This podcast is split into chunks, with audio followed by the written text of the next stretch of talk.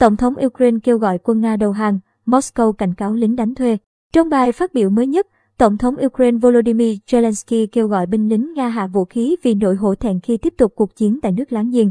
Theo C N N, ông Zelensky đã phát biểu bằng tiếng Nga trong một thông điệp video đăng tải trên kênh Telegram sáng sớm ngày mười lăm tháng ba theo giờ địa phương. Các lính nghĩa vụ Nga, hãy lắng nghe tôi thật kỹ, các sĩ quan Nga, các bạn đã hiểu rõ mọi chuyện. Các bạn sẽ không lấy bất cứ thứ gì từ Ukraine. Các bạn sẽ lấy đi mạng sống. Có rất nhiều người trong số các bạn.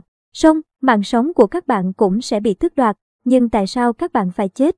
Để làm gì? Tôi biết các bạn muốn sinh tồn, Tổng thống Ukraine nói. Ông Zelensky lưu ý, nhà chức trách Ukraine đã chặn bắt sống và nghe được các cuộc trò chuyện của binh lính Nga với đồng đội và người thân, nên hiểu những gì họ thực sự nghĩ về cuộc chiến. Thay mặt cho người dân Ukraine, chúng tôi cho các bạn một cơ hội sống. Nếu các bạn đầu hàng trước lực lượng của chúng tôi, chúng tôi sẽ đối xử với các bạn như cách mọi con người phải được đối xử, một cách có phẩm giá. Cách các bạn đã không được đối xử trong quân đội của mình, cách quân đội của các bạn không đối xử với người dân của chúng tôi. Hãy chọn đi, ông Zelensky nhấn mạnh.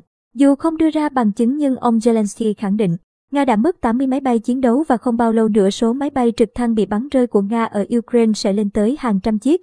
Trong thông điệp video chia sẻ trước đó một ngày, hôm ngày mười bốn tháng ba, lãnh đạo Kiev quả quyết, các lực lượng Ukraine đã tiêu diệt khoảng mười ba nghìn lính Nga kể từ khi chiến sự nổ ra ngày hai mươi tư tháng hai. Theo ông, tổn thất của Moscow trong gần ba tuần giao tranh vừa qua còn nhiều hơn trong cuộc chiến Afghanistan.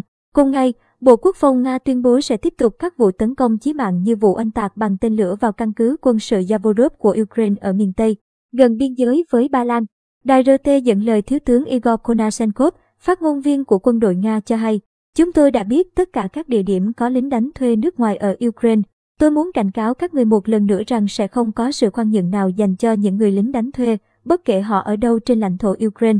Ông Konashenkov cáo buộc một số chính phủ phương Tây đã khuyến khích công dân của họ chiến đấu chống lại quân đội Nga với tư cách lính đánh thuê. Moscow cho rằng, lãnh đạo của các quốc gia này là đối tượng duy nhất sẽ phải chịu trách nhiệm về cái chết của những công dân như vậy trong lãnh thổ Ukraine. Kể từ khi Nga mở chiến dịch tấn công vào Ukraine, các cơ quan chức trách Anh và Mỹ đều khuyến cáo người dân không đến quốc gia Đông Âu, đồng thời kêu gọi công dân của các nước này rời khỏi đây càng sớm càng tốt, bằng mọi cách có thể.